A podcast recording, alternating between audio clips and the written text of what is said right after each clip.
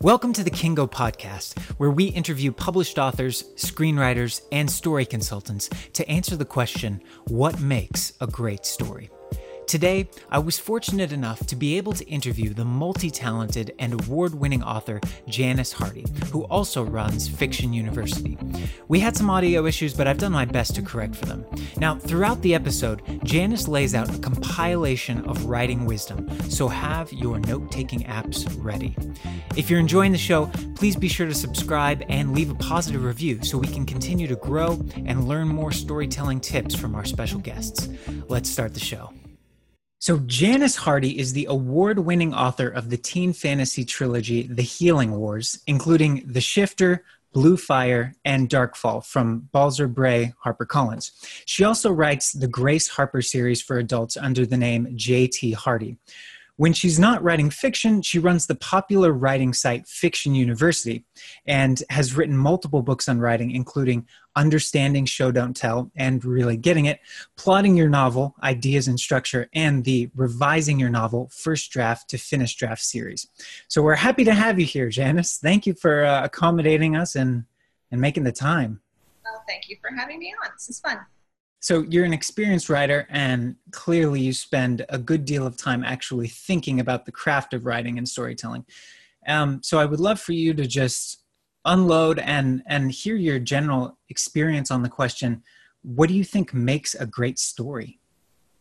That is such a loaded question, it, but it's a fun one to talk about because uh, everybody's view of what a great story is is different which hmm. is why it's very important to understand what your market is and who your reader is and who you're writing for. Because the people who really love a very close first person tight romance with a heavy character arc are not the same people who are going out and reading, say, Jack Reacher with a very omniscient narrator and a very plot heavy non-character arc story. You know i mean yes the same person can like both stories but you know they're two completely different stories and you have to write each of them differently. Hmm. Uh, so I think for me, and I think it probably to a certain point is true. Uh, what makes a great story is having uh, is engaging your reader, and different books and different stories will engage the reader in different ways. Uh, the intellectual reader who likes puzzles and mysteries and solving things might be engaged by a really interesting and fascinating premise and plot and puzzle. Uh, the emotional reader might be engaged by wonderful characters and a deep, heartfelt character arc. Uh, your adventure reader might be engaged by a great story with a lot of adventure and a fast plot and things going on. So it really depends on, on your reader as to what is that great story. But I figure I you, love that. So if you can figure out uh, how you're going to engage with the type of reader that you're aiming for, that's kind of the main focus is just figure out a way to engage them and get them to immerse themselves in your story. And you have a huge toolbox in which to draw from to do that. But there's so there's no like one right answer. So implied in that and first of all i love just that general answer engagement right? Just keeping the reader engaged from start to finish. And it sounded like implied in that idea is that different genres rely on different techniques for that engagement, which I think you were saying with mystery versus character arcs and such.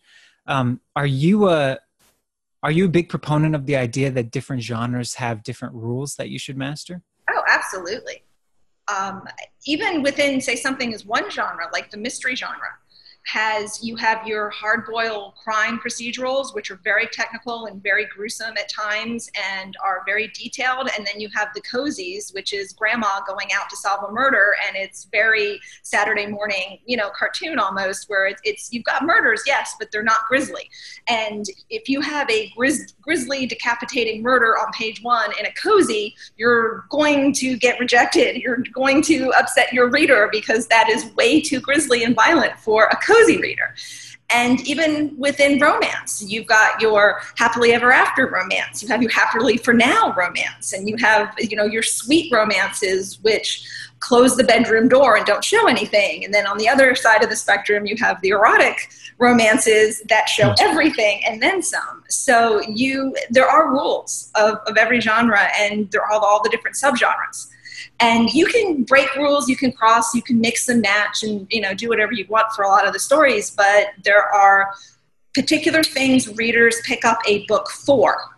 And if you break too far outside of their expectations uh, what you're giving them isn't what they expect and you get a disconnect. And they don't like your book. And that's not the fault of your book it could be the fault of that disconnect. Um, but then the book gets blamed for it because you know you wrote sure. this cozy and it's horrible yeah no absolutely. More of a hardcore murder mystery so. So um, i think and kind of going off what you're saying i think steven james talks about this idea of promises of um, yeah and i'm you talk about it too is that the idea that you can make promises in your stories that you should fulfill later on and then i guess the genre itself makes promises about what the reader will will take away from the book um, so like you were saying if you break those promises you can destroy the expectations of the reader and lose that engagement um, um, I actually have a. I won't name the title because I don't want to, you know, shame a book or anything, even though it's a good book. But there was uh, a book that I I read, and it's a young adult novel, and it was a wonderful novel, but it comes across in the beginning as coming across as um, kind of a serial killer story and a coming of age story, which sounds weird to put those two together. Um, and halfway through the story, it changes to be a horror novel with monsters. And there is absolutely nothing in the cover copy or in the first half of the book that even hints that this is a supernatural fantasy novel. Now, the fact that it was published by Tor should have been a clue because Tor doesn't do contemporary stuff. They do sci fi fantasy horror. So that should have clued me in that there was something going on. But how many people know enough about their publishers to know that? You know, I think that's a writer thing. Sure. But despite how good the book was, all of a sudden, with this whole completely different style of book suddenly appear, it was very, very jarring and very difficult for a lot of readers. And even for me, it was hard to get back on board with the story because it was not the story that it started out as. Hmm. And that's a, that's a risk with a book that it can be very, very well written, but if, if, if they expect a love story and you kill everybody at the end and you bring out monsters, then people will be a little surprised. Yeah, that absolutely makes sense. That's that's fascinating. Good to keep in mind. Uh, so, going off of your original answer to of engagement, I know you have the book um, "Show Don't Tell," right? And re- really getting it. So, is that does that play into engagement, showing and not telling, and point of view? I know you you spend a lot of time talking about point of view as well. Oh yeah, point of view is is one of my favorite topics. Uh, Please. It's huge. I love it. I consider it uh, I am I jump up on my soapbox for a minute. Um, Please. Point of view to me is the silver bullet of writing. Uh, if you can if you can master point of view, you will avoid about 95% of most common writing problems. I think it's that important and that critical. Because if you understand your point of view character and you understand where your narrator is uh, in relation to your story from a close first person or a third omniscient, then you know what to describe. You know what's important. You know how to describe it. You know what matters to the character. So you avoid a lot of those things. You're not going to dump in a lot of backstory because you know your character's not going to be thinking about their backstory at that particular moment in time. Nice. You know what details to pick out that are relevant. So you're not going to just randomly describing the room that doesn't matter. You know, one of my favorite examples is if you're running for your life, you don't tend to notice the drapes you know, unless you're trying to determine whether or not the drapes are strong enough to hold you to shimmy down the balcony. Then maybe you would. Uh, and a lot of times you'll see this chase scene and they're describing the house like it's an architectural digest interview. Nobody running for their life is going to do that. So show don't tell fits into that because if you're showing the story, you're letting your character um, or you're letting your reader experience the world through the character experiencing the story and it puts them in the story instead of having them the story explained to them. And it also the action very front and center instead of kind of off to the side. So that's great. Then um, that idea of point of view then is sort of a proxy for the other rules. Like it'll reduce exposition, and it'll it'll ensure you're showing and not telling, and it it probably keeps pacing going as well. Then yes, point, because you'll know when your character starts kind of getting too much inside their head and they're just sort of going off and, and, using too much and thinking too much, and all of a sudden you realize, wow, it's been a really long time since my character's actually done anything. Uh, and then you realize that your pacing probably. Um, the experience, I will notice the pacing from that. I think that's something you kind of have to, to build up to. I think you'll notice it with point of view uh, early on. Uh, I think once you're kind of familiar with how the stories unfold and you have a better sense of then point of view will definitely when mm. things slowing down or speeding up when they should. Interesting. So another thing with point of view then is it's it's kind of like reader embodiment in the character, right? Oh, so I love that. Yes. yeah, that's and to me then that gets at um, empathy, right? Because there's such a huge push toward creating empathy for your characters. But if you can use point of view and that embodiment, then you've kind of de facto established empathy, uh, assuming you're you're doing it right. Yeah, um, or at least interest.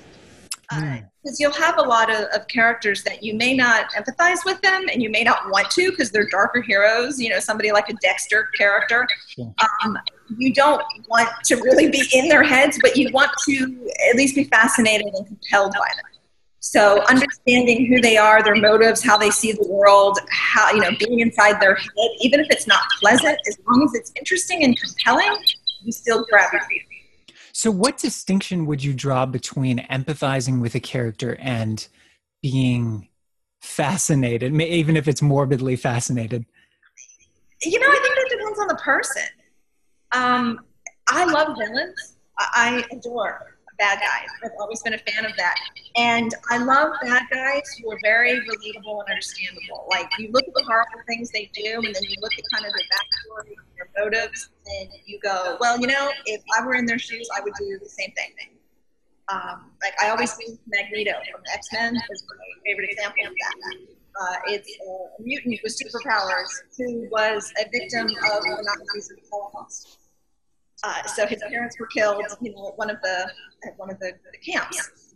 So you look at a character like that with that history, and then you jump ahead 50 years, and the mutants are out, and humans want to regulate them and have them register and categorize them and round them up, and it, it's the Holocaust all over again. And you can understand how the character, you know, would have a very different view of that and why he would act the way he does, and you can't fault him for it.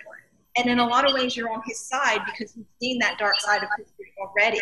And you're like, well, yeah, you know, I totally understand him. Humans can be really horrible people, and I totally think he should, should fight that. Yeah. And so I think that if you're the type of person who can embrace that darker side, then you might uh, be able to empathize with the darker characters. Um, if you're somebody who has a darker sense of humor, you might. Uh, you might a character that has more in common with you in your background and your sense of morality you would emphasize with more, uh, which is that connection kind of thing. So it really depends on the reader. But in a general sense, to help, because that's not always helpful as an answer. sure, yeah, I loved it. Keep going. But in a general sense, um, characters, we tend to like characters uh, who express either compassion. Um, they show that they're good people in some way, even if they're bad, they're redeemable in some way, or they're exceptionally good at what they do. Mm. If they're admirable, even if it's bad guy. Um, editor Cheryl Klein gave a workshop on characters years ago that I attended, and she had a great example was Tony Soprano. And she said everybody loves Tony Soprano, not because he's a good guy, but because he's an excellent monster and he does a lot of bad things, but he's very, very good at it. And that makes me love him. So characters who are very good at something are also a way to kind of draw you and make you like them and probably make you emphasize with. Them. And so, do you think in that there's sort of like an aspiration um, that we kind of aspire to be good at whatever we do, and so we see that in another character, or an admiration at least for their skill set? I think so, because I think just culturally we are kind of raised that you always want to, you know, you strive to win, you go to win, you want to like winning and victory and being good at what you do and trying your best and exceeding and succeeding. Uh, it's part of our culture. So I, I see others who are doing that. It's an admirable quality, even if what they're being successful at isn't necessarily admirable. Yeah. So I love this. Um, going down this villain route, do you think that villains are a critical aspect of a great story? Oh, absolutely. Uh, your protagonist is only as good as your antagonist. Um, I mean, you could have, you know, Hercules fighting a two-year-old child is not a very interesting story. The bad guy is just not very strong or formidable. But you throw Hercules up against a god or a titan, and suddenly it's a much better story because the fight is bigger. He has to earn it. Mm-hmm. So your antagonist, you want an antagonist that's going to give your protagonist trouble. I mean, you want your villain to be worthy of your of your hero. You want your hero to have to work to overcome and work to succeed and work to win. Otherwise, it's an easy victory, and easy victories are boring. You know, we want to see the struggle. We want to see the fight. You know, you earn that win. That's where the joy of the story comes. And so, do you think there's engagement created then in that struggle? I guess is is that what? Totally, because that's what that's what conflict is all about. yes. So you have a book on conflict. Can you obviously that's a pretty important topic alongside story you have no conflict i mean sorry without conflict you have no story right um, stories um, i had a creative writing teacher in high school that had the best definition of story i think i've ever heard quoted her many, many times it's uh, a story is interesting people solving interesting problems in interesting ways and all a conflict is is an interesting problem Hmm. So the whole point of a book, the whole point of a story is to have the character solve a problem. And that's the conflict. So if you don't have a conflict and you don't have a reason to solve the problem and it's going to take two seconds to solve the problem, you have a story or you have a very, very boring story. I love that what you said, an interesting problem, right? Because it kind of implies that not all conflict is equal. Definitely. And, I mean, conflict is having to choose between things, and being you know being told you can have any ice any flavor of ice cream you want pick one that's a conflict but that's not a conflict anybody's going to be really interested in hearing the results of who cares what flavor of ice cream yeah know or which handsome boy do i accept to the prom you know that's not a great conflict but if you have to make a choice where there are consequences and something to lose and something to gain, it's the decision, and suddenly you feel conflict because it's about decision making, it's about overcoming challenges, and it's about making that choice. And you want the choice to have repercussions. Otherwise, what's the point? You know, because it doesn't. Then it doesn't matter. You want it to matter. So now you're getting at the heart of stakes, right? Yes. In, in story. Stakes are so interconnected; they're almost used interchangeably. Hmm. Uh, because without good stakes, the conflict can be very flat. It's the ice cream you know. But the higher the stakes, usually to a point, the more interesting the conflict. But it's almost like a pendulum. If the stakes get too high, they're almost uh, then it gets boring. Uh, hmm. Like, like the, the, fate of the world, really high stakes, but nobody cares about the fate of the world. So people will have died during this podcast, and none of us are concerned about that at all. And more than a, you know a basic, that's really a shame. We're all good people. You don't want people to die. Right. personally affect any of us. But if you heard your neighbor just their grandmother or grandfather just passed away, or that they were sick and they needed help, you would be much more engaged, and the stakes would be much higher because personal.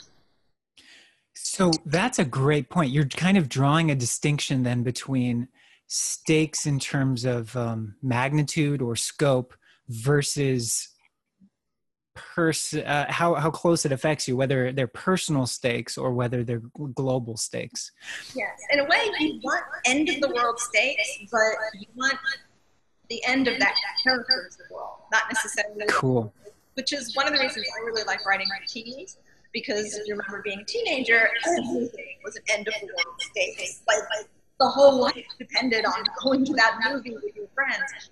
Uh, and they're so darn personal and so high that even though they really don't matter in the scheme of things, they matter specifically to the character they matter to. So you don't really need the entire world to end as long as the potential for your character's world ending. That's kind of that uh, and, and of course, you want to have the different levels of stakes because if they go too high too fast, there's no place for your story to go. And once it plateaus, then it's basically the same stake. And if the same stake is everything I do, I might die, well, the reader knows that's not going to happen, so you don't actually keep stakes. But if there are lower stakes and there are consequences and there are sacrifices and things happen as the story progresses and it gets harder and harder and harder and risks get bigger and the sacrifices and consequences get more dire, then you gradually suck them in and you have stakes and consequences that could actually potentially happen which are more engaging Interesting. So you were talking about the pendulum swinging and, and perhaps stakes getting too large. Um, and you were kind of saying the global example of the end of the world, uh, the end of the physical world. Is it possible to have too large of personal stakes? Or should that always be the goal? Um, I think it's always the goal uh, I would advise against not getting too large personal stakes too fast. Timing. So pacing of the stakes. Of that, yes. You want to build up. The stakes should be the highest and the most dire in your climax. Hmm. Um, if you're if you're hitting that point during the end of Act One, the whole structure of the novel because there's no place for the story to go. You're already at the end of the world stakes. It totally makes sense. Yeah. So that's interesting. Then it goes to engagement, um, the pacing of the stakes. I guess if you if you make it too large too early, you can't really be engaged anymore. There's nowhere to go. Yeah, you want your. It's funny because stories kind of go in waves, um, where you want them to, to constantly kind of going up, and then there's a lull, and then it goes up a little higher, and then a lull, and then it goes up higher, and then a lull. And it's that kind of ever increasing uh, wave that gets bigger and bigger and bigger as it reaches the resolution of the novel. Um, and you'll have peaks, and valleys, and that's how you control the pacing. Uh, so things that start off too much, because in the beginning, until the reader cares about the character, they don't necessarily care what happens to them. So, I mean, it's like going to a party and meeting somebody and they tell you their entire life story and the horrible decision they have to make. You're like, let me get away from you and you're backing away. But if you meet somebody in a course two or three weeks, discover all about them, then you care about facing. You don't care so much about that problem first meeting. Absolutely. That's interesting. Do you have any tips on how to make interesting conflict? It's kind of a loaded question again. It's a loaded question because, again, it depends on the story and the tension of the books. Um, I personally love moral gray areas.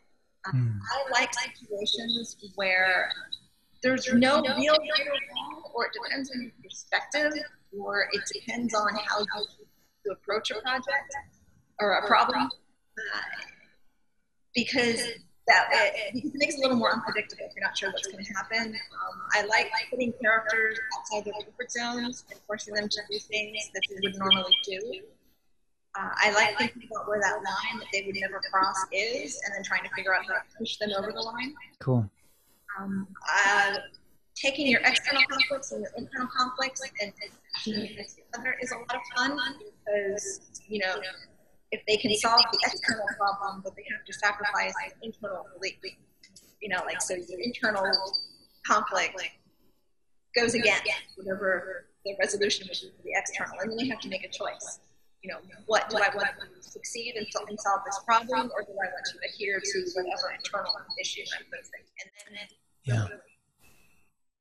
Interesting. So you push them to that moral boundary then, and that that is sure to create interest is do you consider yourself um, a discovery writer or an, an conceptual writer? Do you do you usually outline everything first, or everything? You outline everything. Outliner, except I'm a little of both because I'm definitely an outliner and a plotter, and I like to know all of my, my plots and turning points before I start a story. But I definitely can't my characters. I do very little character work before I start a story. I, I know basics, I know kind of generally who they are, but I like to see what they do when I actually write them. So I figure out who they are during the first draft, and then I define their character and revise the story. It's kind of trial by trial. I like to throw them into trouble and see what they do. And I don't know what to do until I write it. I love that though. And that's kind of why I was asking it because I think that's a fantastic approach of when you were talking about taking characters to that uh, putting them in crises uh, points basically where they have to they have to decide what their morals are that those moments are moments of discovery for the characters right? So do you ever find that you put a character through that and they do something that you kind of defines that character to you that you didn't think? All the time. That's why i do it Nice. And, you know, I mean, I just don't really know what's going to happen. Or like sometimes I have a general sense of the type of person I want, and then they surprise me, or it just happens. They, they, I write them differently than what I was expecting, or the scene just takes a different turn or something, and and they surprise me.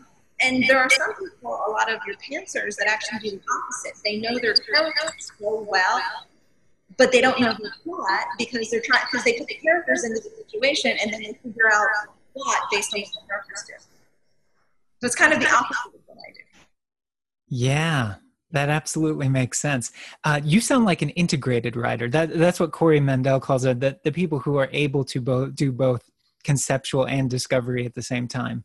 I think so. And sometimes it's funny the conceptual because I'm currently working on a new book right now, and I'm writing it with my husband, which is a new a new adventure for us. Uh, he's kind of a walking muse. He comes up with great ideas, but he's not a writer. He's trained in writing, but he's really he's great at, developing worlds and stories, and he's great ideas. So we're kind of working uh, on this project together. And I keep finding myself coming up with, I know structurally X, Y, and Z to happen, but I need a good reason for this situation to happen. It's like, well, in this group, how would this work? And then we brainstorm. So we conceptually know what has to happen from a plotting standpoint. Um, but we have to talk it through, and then talking with him and kind of doing the pie in the sky brainstorming. He'll say something, and I'll be like, "Yes, that's it. That's what I want to take. That'll work." So it's kind of yeah. We definitely are doing a very conceptual outline first, and then I'm fleshing it out with the specifics.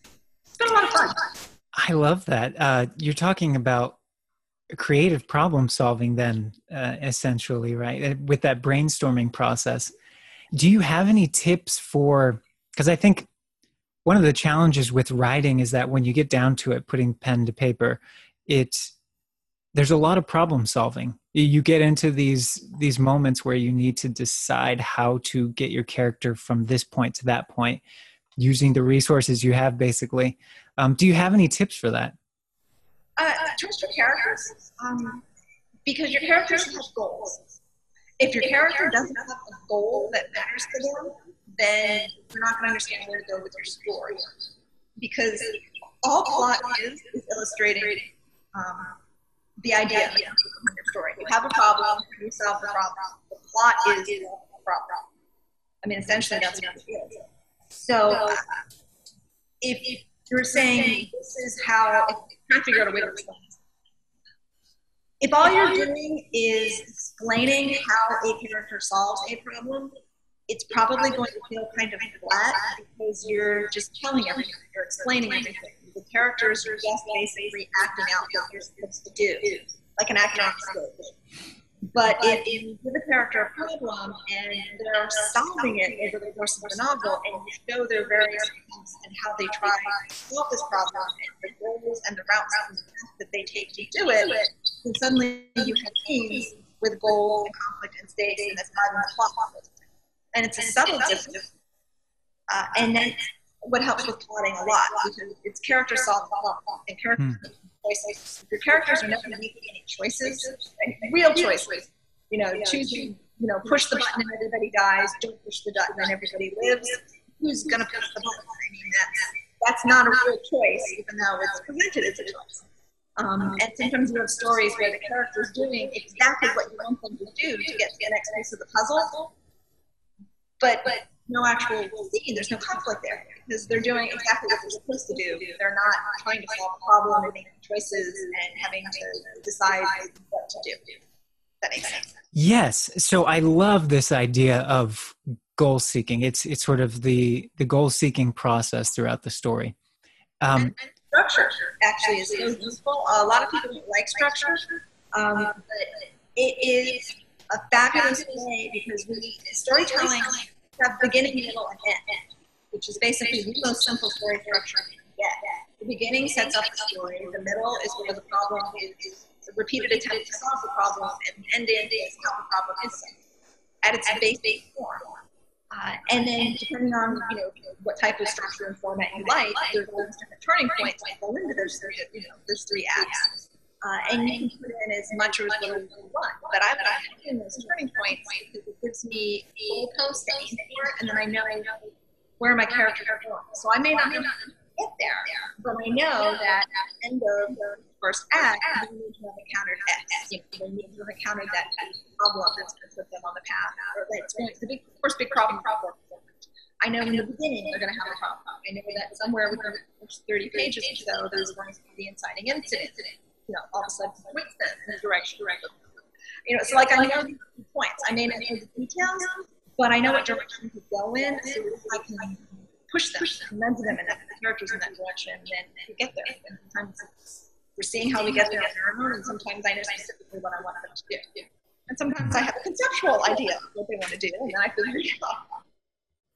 So you talking about stories going in waves, and um, that's kind of what structure is then right it's it's those predefined up and down moments do you, this point because um, there's a lot of uh, arcs in stories. and if you look at you know an arc is three things again a beginning middle and an end uh, which fits basic storytelling. it also fits your scenes because your scenes start with a goal then there's an attempt to solve the goal and then there's the resolution of whatever happens to those three points and even if the problem is solved, you at least get the next step long as the next goal and the next conflict and the next resolution. So you've got those three points like over and over and over again. You have those arcs, and you have the same arcs between your arcs. You have these where they begin. It's a fractal pattern. Yeah, and even with the sentence structure in paragraph form, almost have the same thing because mm. the, the topic is introduced, the topic is discussed the, the conclusion the end of a paragraph. Even if it's describing a house, you start with here's a house, here's what's in the house, and then here's the reason we're looking for the house, and it moves on to the next part. So you still have that part arc, even on the sentence level, which is fun. fun. It's like Lego. And you put together the story, and, and so all those waves are mixed in with the story on all these different levels, and they all kind of to tell the story in the end.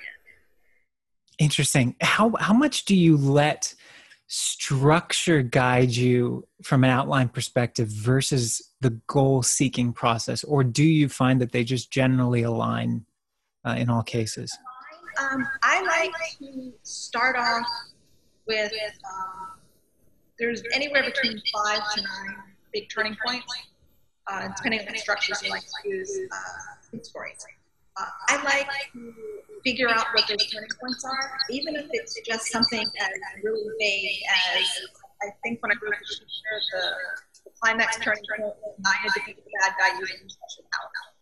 That's about as vague uh, so I didn't know what it was going to be, but I knew that she needed to do that. Uh, so I like to have those major points, uh, even if it's conceptual or vague. I like to kind of have a general idea and then I'll start at the beginning, and then I work my way towards the first point. And usually, by the way, by the time I get to the first point, I have a much better sense of what those other points be. So then I can go and flesh out those other points. You know, and you might so by the end of like the first act, or usually by the end of by the time I reach the middle, I have a, a pretty good sense of the types of internal conflicts, external conflicts, and with my characters, who my character probably is at this point as to what, what constitutes a good win end. So then I might know what type of choice she has to make. Now, I may not know yet how she's going to be the bad guy, but I know that she's going to have to make a choice. She might have to make a sacrifice because the story led up to that.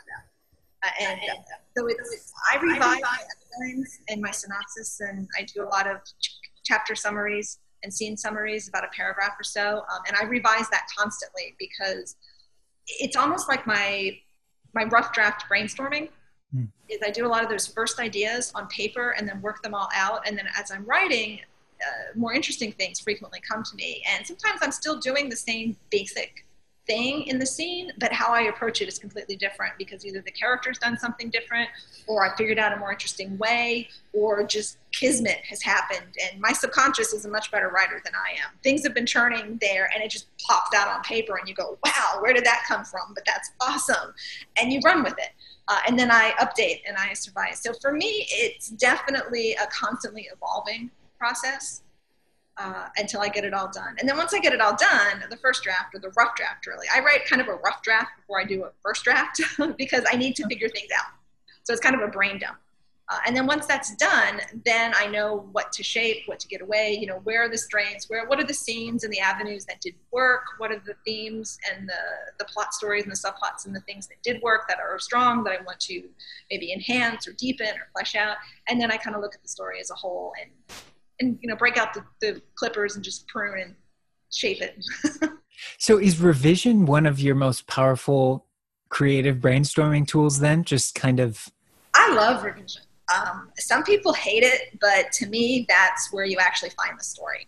Cool. And i have an art background. Uh, that's how i made my living until i did the writing thing uh, for a long time. So I kind of equate it uh, with drawing or any type of a creative process where you kind of have to block out the story and you get those colored lines and then you have kind of the coloring book outline and then you can do your base coats and then you do your shadings and you do your things and then you bring that to life. And until you get some of that rough stuff down, you can't create the final product because you can't you can't start off shading you know that doesn't work. You can't start off putting the details in because you have nothing to add the details to. So like revision is kind of putting that polish and it's putting the colors and the shading and it's figuring out you know the first draft the, rough, the rough draft is like that outline.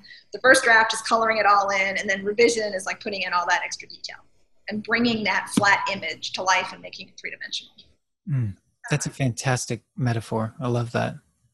I love that. So you you've mentioned overall for what makes a, one of the key things to making a great story is engagement and that's sort of consistent throughout the entire process and you can use show not tell um, interesting conflict point of view great villains um, is there anything thematically that you need to do at the end to leave that's different than throughout the process hmm.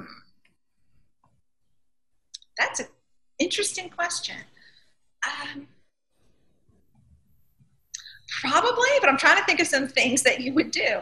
Sure. Uh, and I think everybody's a little different. Uh, I know that sometimes there are, especially if I want to use thematically, literally, in that. Some a lot of times uh, you don't always. Sometimes you have an, a concept of what your theme is when you start a story, and you can bring that out. Sometimes you don't know what your themes are until you're done. Mm. Uh, so I think quite literally thematically you sometimes that's something you have to go back in after a book is finished uh, to look at and to pull out and pluck and, and bring some of those moments because yeah. you may not realize what a story is about until you finish it. Uh, so sometimes that's important to go back and look at afterwards because you can usually bring deeper meaning to a story than just here's what happened. Um, but you don't always know that till you're done. And sometimes there is no deeper meaning. It's just here's cool stuff that happened depends on the story. You know, like again, there's a lot of thrillers and a lot of, uh, you know, just hardcore mysteries and some of the more technical puzzle focused stories that there are no deeper themes. It's an intellectual exercise. It's not mm. an emotional exercise. And so readers then are looking for, you know, in the moment, keep me engaged through the process, and then I'll I'll move on to the next thing as soon as that's done. There's a, a different yeah my mom is a huge mystery fan. She devours probably one or two books a day. She loves to read mysteries, and she likes the puzzles. She likes figuring out who did it. She likes figuring out, you know, how the crime was committed. She likes being able to figure it out before the sleuth does. It's an intellectual process for her. For her, she isn't as interested in character development and all. Like she likes well-drawn characters and all the stuff that people, you know, like about that. But she's in it for the puzzle she likes the intellectual exercise of solving that puzzle and figuring all those things out. Puzzle person by nature. Um, uh, my husband loves world building and interesting concepts. If a book has a fascinating world and a fascinating premise, he really loves books like that. He has books that he raves about because of that, and I read and I'll be like, nothing happens because I like plots. I like stuff to happen. I like, you know, I, I like those Michael Bay action summer blockbusters. You know, I like my books to have things going on. They don't have to be like, you know, explosions all the time, but I like stuff happening. So everybody has what they like. Is there an opportunity cost uh, in including or trying to include everything? Trying to, I mean, you know, easier said than done, right? But uh, trying to have a fantastic plot of an interesting world and a thematic uh, character change. Uh, well, I think there can be because um, this is almost sacrilegious to say, but not every book needs a character arc. Mm, no, I. That's actually a great point. Yeah, you know, people, yeah. and I think the so much of writing you're focused on bringing those emotional journeys and getting into your characters and deep characters uh, since most, you know, there's a high percentage of books that do have all that, and so you hear a lot of advice that says you need a character arc. But you know what? James Bond doesn't have a character arc. Jack Reacher doesn't have a character arc. There's no internal conflict in those characters. Like it's about the external problem.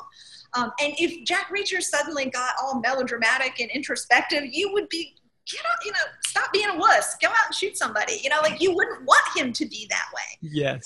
a moody James Bond. You want, you know, the wisecracker. Uh, so, so I think that trying to force something into your story because people say you should when it doesn't require it is a good way to hurt your story. Just like if you had a literary character novel, you're not going to throw in gun gunmen and ninjas and monsters. Like you're, if you want that personal character journey, you're not going to have the explosions. And hmm. putting the explosions in there just hurts your story because it distracts from what the story is truly about. So yeah, I think trying to do everything um, could, definitely can hurt the story. You know, you, you want to be true to the story you're trying to tell, understand the story you're trying to tell, and then serve that story as best as you can. And you want to make your characters interesting. You want to give interesting uh, story questions that readers want to see the answers to. And that can be an emotional question, it can be an intellectual question, it could be an adventurous question, but you want them to go, I want to know what happens next. And how you do that's up to you. And it all depends on the type of story. But as long as you keep doing that, you'll get them to the end and you'll hopefully make them happy. yeah, that's that's fantastic. I can't think of any better place to end than do what serves the story. I think that's that's a fantastic summary to to everything you've been saying. Yeah, keep it, you know, post-it note stuck to your monitor if you tend to forget that because it's easy to forget that sometimes because you're trying to, especially when you have like a premise or an idea and you you know what you want to do with this story, and you can forget that the whole goal of the story is to tell this wonderful story to make your reader go, wow, that was really cool. I love that story. That was great. However yeah. you that's fantastic. Well, thank you, Janice. I really appreciate it. Thanks again for your time and thanks for your wisdom. Thanks for writing your books and keeping us all engaged in many ways. I'll uh, include links to all of your projects and um, Fiction University and, and the books and such in the show notes. So thank you again for being here. You're welcome. Thank you for having me. This has been a blast. Thanks again to Janice Hardy for her time and wisdom. Check out the show notes for a link to her website and her books. If you're enjoying the show, please be sure to subscribe and leave a positive review so we can continue to grow and learn more storytelling tips from our special guests.